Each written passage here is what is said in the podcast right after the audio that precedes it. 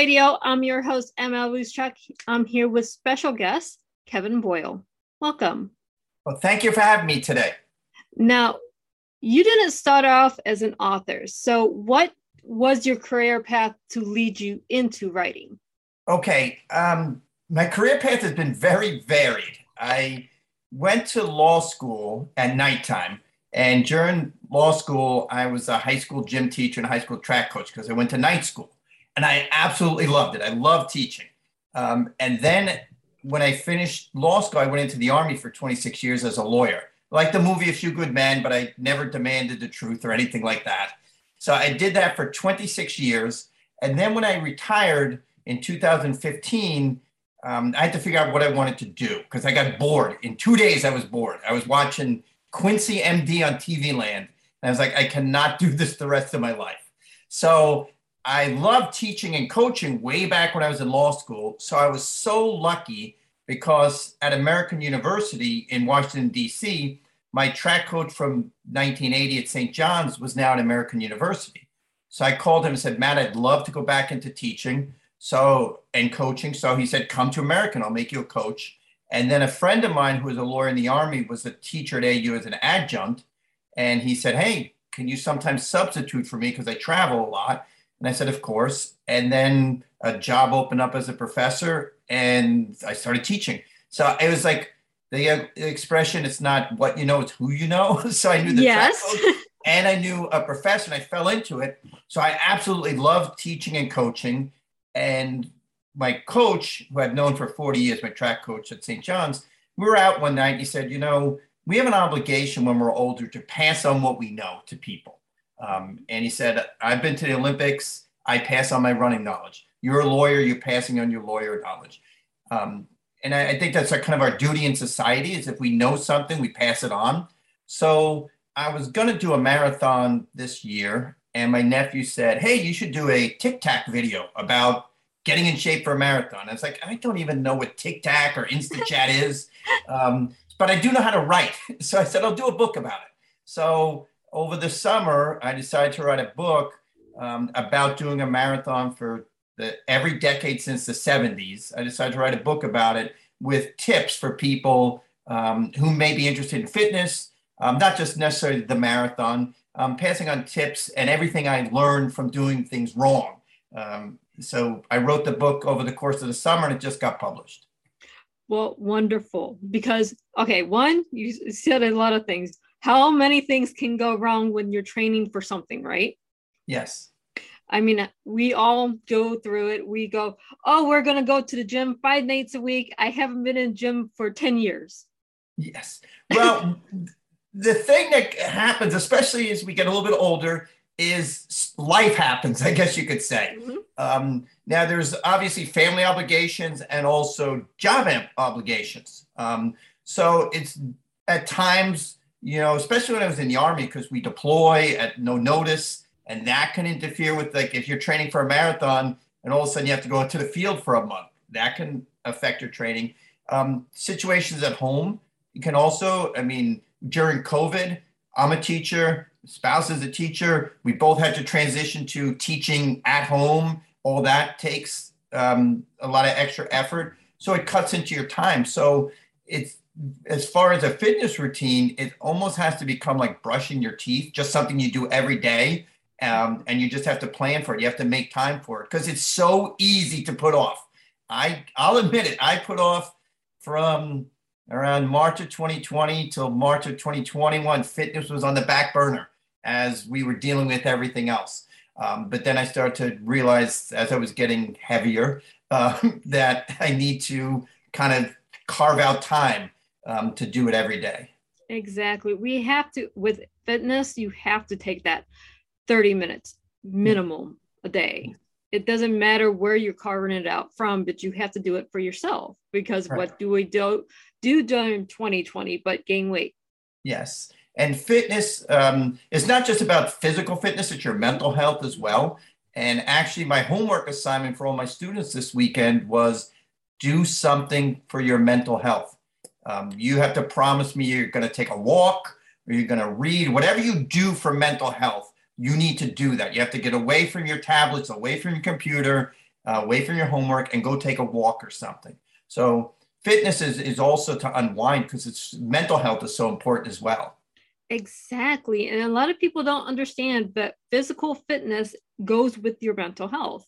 You have to have both in balance to be balanced yourself. Exactly. And physical fitness um, is great for reducing stress. Mm-hmm. Um, when I was a, an attorney in the Army, I had several clients on death row. I was representing them on death row. And that's very stressful because you're constantly thinking, what can I do for them? Mm-hmm. You, you know, every minute of the day is like I should be working on their case, um, and you can't. You you you will just get burned out. So you know, every evening um, I'd go for a run along the Han River, um, you know, in Seoul, Korea, just to unwind and just forget about things. Uh, and my next door neighbor at the time, he was in charge of all the negotiations between the North and the South. He was um, from South Korea, and he'd be on the elevator with me headed to the river, and he'd hit golf balls at night and I would run just to unwind. You have to find something to unwind. Exactly. I mean, I was never military, but my family's all military. So they can tell me, oh, we would play golf, we would go throw the ball around, we'll go run, we'll go to the gym, we'll go to the shooting range just to do something not work related. Well, yes. this translates when you're studying for a career. Doing exactly. law classes myself, I can tell you that's not easy you yes. get burnt out really, really easy, especially when you get into constitutional law. I just taught that about an hour ago. Uh, I just finished my constitutional classes last year. So, but going through it, I was stressed out, and you have to have this done and this done and this done for your classes, and you're not taking time for yourself. Exactly. So understanding that, understanding the mindset of a student going through law classes, you have to, regardless of what you're doing, take time for yourself mentally, physically, whatever you're doing, because both will come out in your work. Exactly. And I tell that to my students all the time. I, I say, you know, the semester's 14 weeks mm-hmm. and you have to balance these 14 weeks. And I also tell them, listen, my class is not the most important thing in your life. You've got other classes, you've got family members who may need your help, you've got yourself who you have to take care of. So make sure you do everything. Don't focus just on school because you'll be burned out in a month and you're not doing anybody any good. Exactly. And then to do law classes at night on top of working, you have yes. your family, you have your work, you have your schooling, you have your lessons, then you have to take time to sit back and take 15 minutes to for something for yourself. Exactly. I, when I was in law school in the late 80s, everybody in the class had a job. Uh, the guy next to him was a New York City cop. The first time I ever saw a gun was in class because he had it on his ankle holster. Mm-hmm. And the mm-hmm. first night in law school, I looked down and see a gun. And I was like, don't let that thing go off.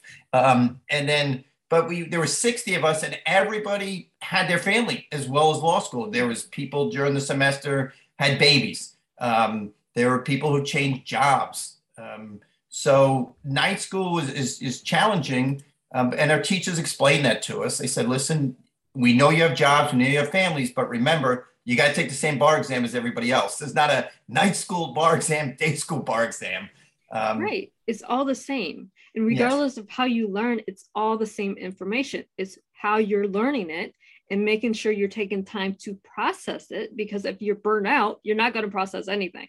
Exactly. Um, and you see that, and that's what I noticed a lot um, when I went to law school at night. Is we took the same amount of classes as the day students, just over a longer period of time, and they were in the library constantly. Like, what are you studying?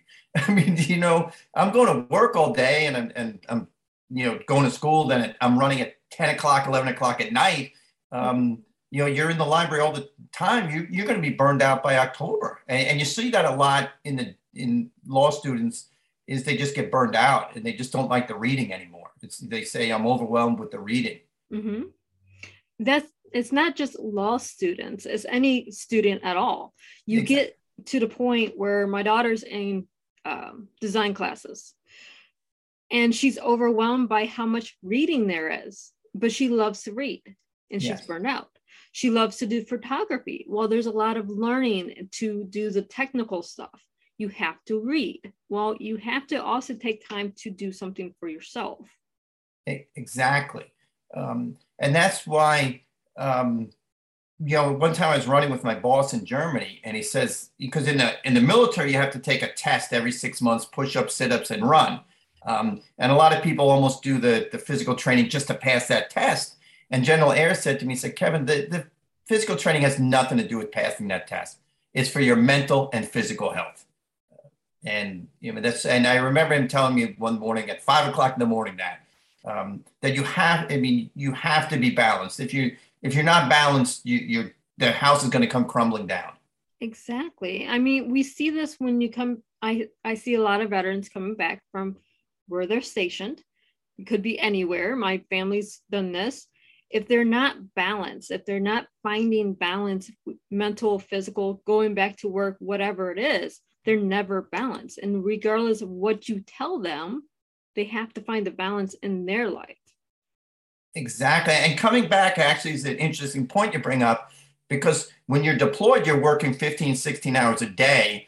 Um, and then coming home, it's a challenge to not be working 15, 16 hours a day. That, that almost seems odd to say um, because coming home is not like a lifetime movie where everybody's hugging with tie a yellow ribbon around the tree. Uh, you have to get used to being home and you have to get used to being with your family again. That takes a little bit of time um, and effort. Um, and you'll have to really, really, during that time period, you really need to unwind and, and start doing things again that you um, like to do. My, my friend Ray Jackson, um, he had been over um, in Iraq a few times, and every time he'd come back, I would take him to Great Falls Park in Virginia and we'd run along the Potomac River.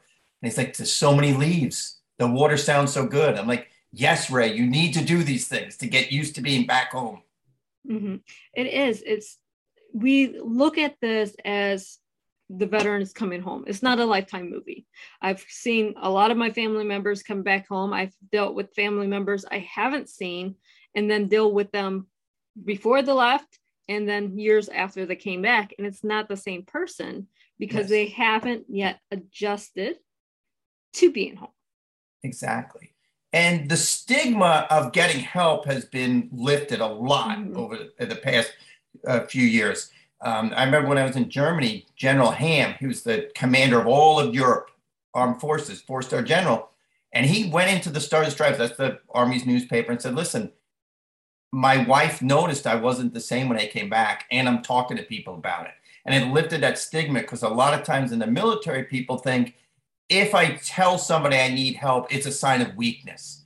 And so I'm, I'm just going to handle it myself mm-hmm. and you can handle it yourself. So the stigma has been raised a lot in the past 10 years where people will seek help, which they probably did not do, do in the past. No, they didn't. I can tell you, my dad was a Korean War vet. He didn't seek help until the day he passed away. Yes. you know, but that's the stigma back from then to now. And then exactly. you have, you know, my grandparents, grandfathers were both uh, World War II, and it's just you don't talk about it. Well, now we are talking about it and we're finding exercising, doing uh, marathons, even if it's the handicap marathon. Yes. You're doing something to be back in the moment. Exactly. Yes. Um, and it was something we were always attuned to, you know, right before I retired. When somebody was at work and they seemed to be a little bit off, I'd always talk to their supervisor and say, listen, where was he or she? What did they see when they were deployed? we need to talk to that person. So as supervisors, we're always attuned to, to watch out for signals of people who needed to talk to somebody. Well, that's awesome. That's being done now. yes. I mean, I can't, like I said, I can't say what happened 30 years ago, but in the last 10 years, there's been a lot of growth. Exactly. Yes. And it's needed because I, and I think not just in the military, I think in society, people are hand, talking more about mental health Mm-hmm. Uh, in the elementary schools, um, social emotional is a big part of the elementary schools because um, I substitute teach some days at elementary schools. And this, uh, they, the schools do a wonderful job now. When I went to school, that was never even talked about. I mean, it was math, English, history, you know, memorize your things, all those kind of things. Now, social emotional is a huge part of the school's curriculum elementary school, middle school, high school. Um, and this was even before the pandemic that the schools were starting to get involved with the students' social emotional health. Which is needed. How many times have we seen the last 10 years of student under the age of 16 commit suicide? This exactly. is why we have put this into teaching now. It's needed. It's, exactly. We cannot let our children continue to be mentally shut down and think that killing themselves at the age of eight or nine is acceptable. Exactly. And it's wonderful that the student the schools are doing this now at the elementary school level. Mm-hmm. So they're learning at age five and six that it's okay to talk to somebody where, where, where when I grew up, it was like, you're a boy, don't cry, um, suck it up, um, deal with it. Uh, and that was back in the 60s and 70s. And now, age five and six, they're learning it's okay to go see the, the school mental health expert. That's acceptable, um, which is wonderful because then that'll be their mindset the, the rest of their life. We have to start young. I say this all the time. We have to start our babies young learning stuff. We yes. want them to learn from four to six is when they're little sponges. Everything they need to know is going to be taught then. We teach them to talk to people, not be afraid of, you know, what's going on and open their mouths. They're going to be carrying them into adulthood. Exactly. Yes. I, I'm I talk with my hands a lot, so that's okay. That's not a problem at all. Um, but this is things that we are teaching everyone. We teach our military now coming back, we need to talk to people. We need to go for that run. We need to go for that hike. We need to get in touch with nature. You know, we talk about, oh, we let's do our physical health, you know, but physical isn't just physical, physical is also mental. Yes. Yes, it's, it's all combined, especially yeah, I'm very fortunate that I have you know great trails and rivers to run near. Mm-hmm. So when I'm outside in nature, I mean, it's not a chore. I mean, a lot of times people, because growing up, remember running was punishment. Mm-hmm. like in gym class, if you you know weren't doing good, go run a lap. So it was kind of seen as punishment. Um, and you also hear people talk. You know, you never hear about somebody going to play a marathon. Like they play tennis, but they don't play a game of marathon. Um, so sometimes running, people think, oh, it's just drudgery, it's boring. Um, but when you're outside in the woods, time you forget time and you just see things. You you hear bullfrogs, you hear the woodpeckers in the winter. Um, so you get to actually connect with nature again. I love being able to travel right now and going to the different parks and different states and seeing and hearing things that I normally wouldn't if I'm just home. Yes.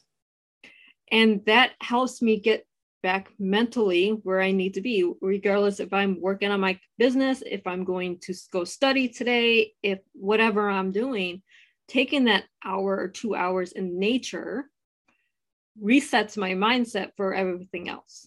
Exactly. Like this, you know, the, we just went back this past week to school and we we're online right now. So we had to do the adjustments. We had to adjust from in person in the fall, then pivot this this past winter break to online for a couple weeks. We'll be back in person soon. Um, but you know, there's extra work with online because you have to do all the planning and things like that. Um, and now I'm grading papers again. So sometimes I just like I just got to go to the canal and go run, and then I feel fine after about 30 or 40 minutes. Exactly, and that's what it is. Is we do the marathons for not only our physical health but for our mental health. We do go, we get called being nuts because we go in 30, 30 degree re- weather right. to the parks and go for a hike or a walk or whatever we're doing at the park. Right. It's not just because we need to be there for, you know, the beauty, but we're changing our mindset from whatever is going on.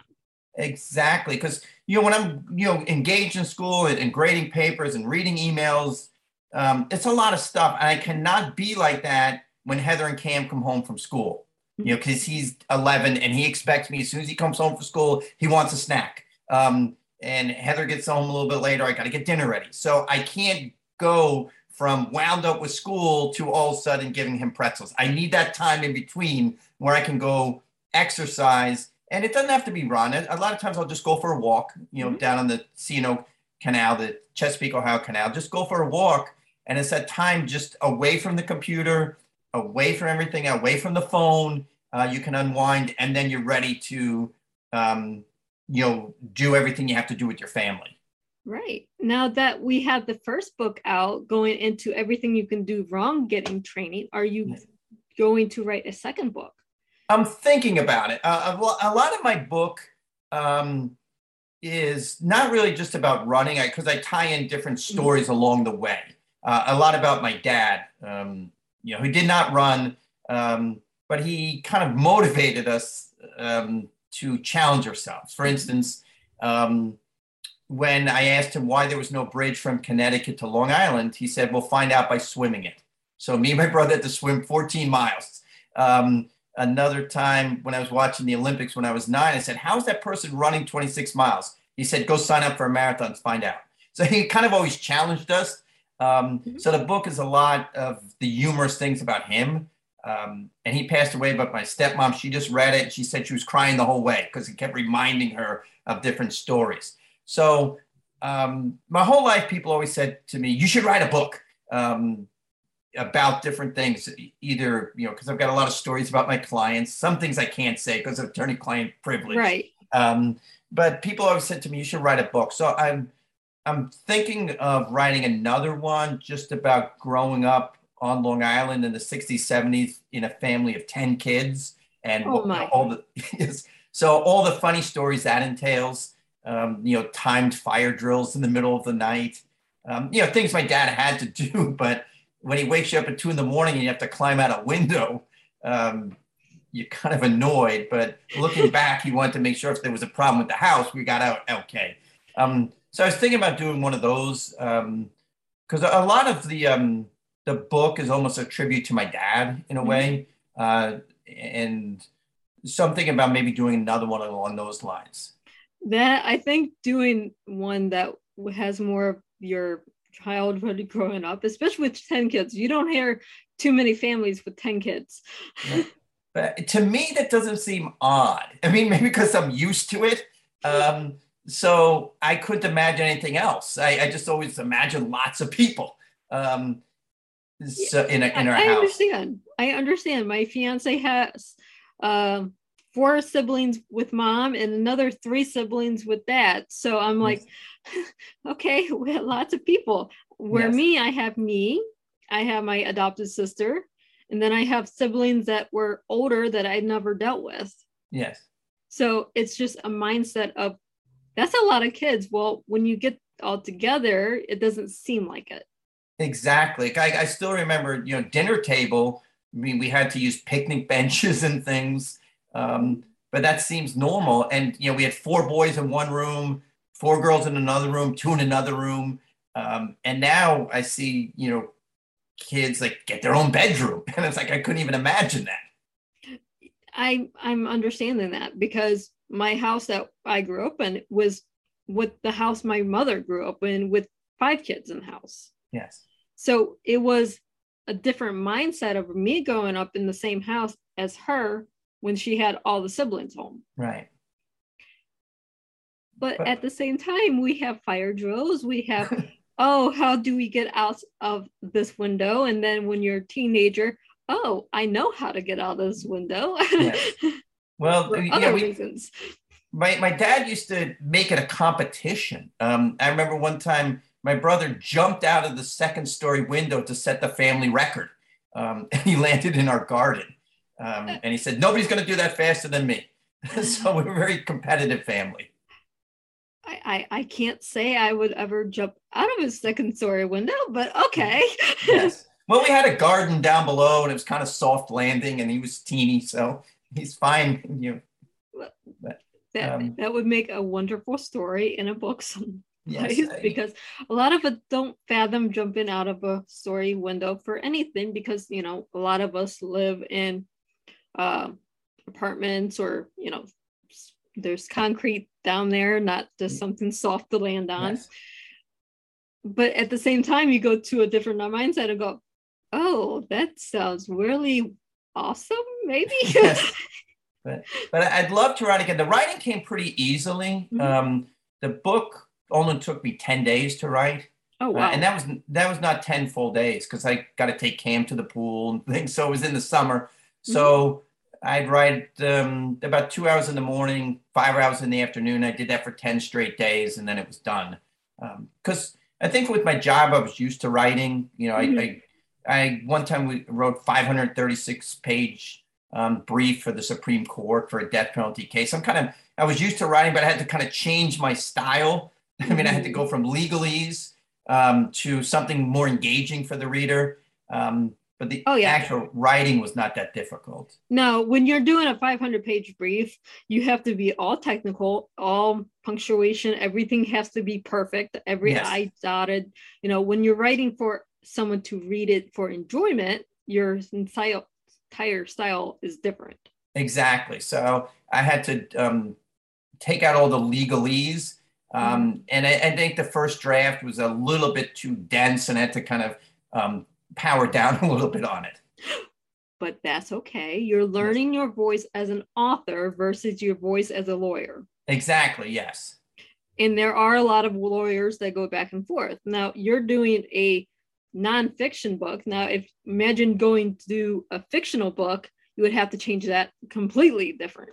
Yes, I once um actually in law school I had thought about doing a fictional book and I got about a page because I really hadn't thought through the whole process. Um, plus law school and working was a lot.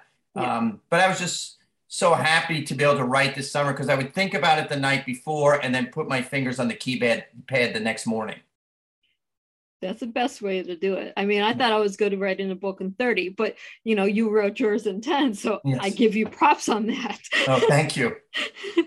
but we have these books out. What is the name of the book? Well, the book is called um, Going the Distance Tales and Tips from Six Decades of Marathons. And it's, it's a mouthful. and what I did was because I've done a marathon in every decade since the 70s. Um, I had kind of stopped in the 2010s. And then in March of 2020, before the pandemic, I was going for a walk with Cam, and he was nine at the time. He was kind of asking questions about, hey, how far are we going to walk? How far can people walk? Because they're at that age where they're looking at the world bigger. So I said, well, I did this thing called a marathon. He started talking to me. And he goes, hey, you did one in every decade. You have to do one in the 2020s. So I was like, oh, so I had to kind of get in shape to do another one. So in the book, I focused on one marathon per decade um, to kind of talk about the, what the race was like, how the marathon has changed over the years from the 1970s when it was $2 to enter a marathon. The medal was about the size of a quarter. Now it's $200 to enter a marathon. There's 30,000 people. Um, you get a mega medal. So I kind of talked how the marathon has changed. Um, and each, and I picked one marathon per decade to kind of talk about the marathon itself, like what the city of Seoul was like, what the city of Honolulu was like, kind of a tour guide as well. Um, and I kind of wrote it in the style of Bryson's Walk in the Woods, Mhm. um, kind of when he when he talked about the Appalachian Trail and kind of overestimated it. So I talk about sometimes when I've kind of overestimated um, the marathon. And then for the cover, um, I used uh, I got a character artist uh, to kind of make it a funny picture instead of just a bland picture of running. Um, I don't know if this shows up on. This is going the Oh, yeah. distance, and that's my dad and me, and that's in 1970, and my dad handing me a can of Coke um, because back then there was no such thing as Gatorade, so he, he gave me Coca Cola. Um, you know, that was the hydration back then. So the marathon kind of, the book kind of chases traces how the marathon's changed. Um, and it's not like um, Dirty Dancing. At the end of Dirty Dancing, they're all sad that everything changed. Mhm. Here, um, saying it's changed, but it was good then, it's good now. Think, things change in life. You can't say it was so much better back then because then your life's going to be miserable today. You have to adjust as the world changes. Mhm. Change happens every day and every aspect of life, re- regardless if we want it to or not. We Yes. can't say, oh, it was better here than it is here. There's Right. some things that are better in the past only because that's how we perceive them. Exactly. So you you have to every single morning you have to wake up and say this is going to be the best day ever. You can't live in the past. Now, You had mm-hmm. a great time in the past. You have great memories, but they're over. You have to move forward. yesterday is gone. Today is a new day. You can't live your life for yesterday. Exactly. Um, you can't live your life worrying about the test that you might have failed three days ago and you're waiting for the grade. Exactly. I always tell my students, I say, you there's certain things you can control, certain things you can't control. So just worry about what you can control. And I mm-hmm. always use the expression, stay in your lane. When you're driving a car, you worry about what's in your lane. You don't worry about every other, you know, you got to keep an eye on the other lanes, but you have to focus driving in your lane. Don't worry about you know the other cars unless they're going to hit you but focus on your lane. Yeah we only worry about the cars what they're doing if it's something an immediate danger to you. Yes other exactly. than that you don't have to worry about what sally's doing over here or what jimmy's doing over there. Exactly and even at the and i noticed that in the when i substitute teach at elementary school i mean the kids love to say well, Sally, you know, she's not doing this right. She's using a red crayon instead of a blue. Mm-hmm. I'm like, okay, Susan, focus on your coloring and and we'll let Sally worry about her coloring. Yeah, as a mother, when my daughter was in school, I actually had an argument with the teacher because my daughter used a red pencil to fill in the answers instead of a regular pencil. I'm like, yes. wait, is the answers right? We had an argument over yes. Are the answers right? I don't care what you wrote in. Are the answers right? Exactly yes. A form over substance. Yes. I'm like i don't care what she wrote in. Yes. uh, why why do i have to say here's a pencil. You told her use a pencil. She technically did. Right. So and the other thing I, I loved about my book, because it goes back so many years, um, and it's relatable to every age group, because mm-hmm. it's got, if you're a high school runner, it can give you tips for high school, if you're a college runner, or if you're an older runner. Um, but I've been able to reconnect with so many people because people said, um, you know, because Facebook is wonderful now. Mm-hmm. So, yeah, I told my high school Facebook page, hey, I have this book out, um, these different groups. And also, people I hadn't heard from from years hey, how you doing? Tell me what's happening in your life. So it was also a chance to reconnect with people. Um, you know, because moving around for 30 years in the army, um, you meet wonderful people. Um, but you can't connect. Exactly, and, and, especially you know, you know, you know, there's some people live in their hometown, and and mm-hmm. and, and that's wonderful. Um, but I left my hometown to go in the army, but now I've been able to reconnect with people I went to high school with and things like that yes that that is one thing when you become an author or you connect on social medias that you get to connect with everyone from your past and it's wonderful yes. or you can just say i don't want to talk to you and there's a little button that's called block yes but but sometimes when you write a book about yourself you have it's a little you're a little bit vulnerable mm-hmm. and you're opening yourself up mm-hmm. um, and sometimes i was concerned about that a little bit because um, you're telling some kind of personal things about yourself or about now I, I made sure you know I, I, would mention my family but you know, in a positive light. Yeah. Um, but you know my you, you open yourself up. Like yeah, I talk about you know the first time I got drunk in high school. Um, Oops. you know, after a marathon, after my marathon and stuff. Mm-hmm. Um, but you you open yourself up, and now you you know people you know read that stuff. So you, you just have to be aware that when you write about yourself, you're you know you're opening the door, and people can see things. Very true. But with that in mind, where can our audience find you? Oh, um, my book is on Amazon and Barnes and Noble, um, and you know yeah, those are the two places it is right now. And, and my plan is also to, um, I'm going to be going and talking at marathon expos. Like when there's a marathon beforehand, they have an expo where you have to get your number. They have speakers and they have different products for sale. So I'll be going around to Marathon expos speaking and also have my book there as well. But Amazon and Barnes and Noble right now. Awesome. It was so good having you on the show today. All right. Well, thank you for having me. And thank you very much for your service. Well, thank you. And for all of our listeners and our viewers, happy reading.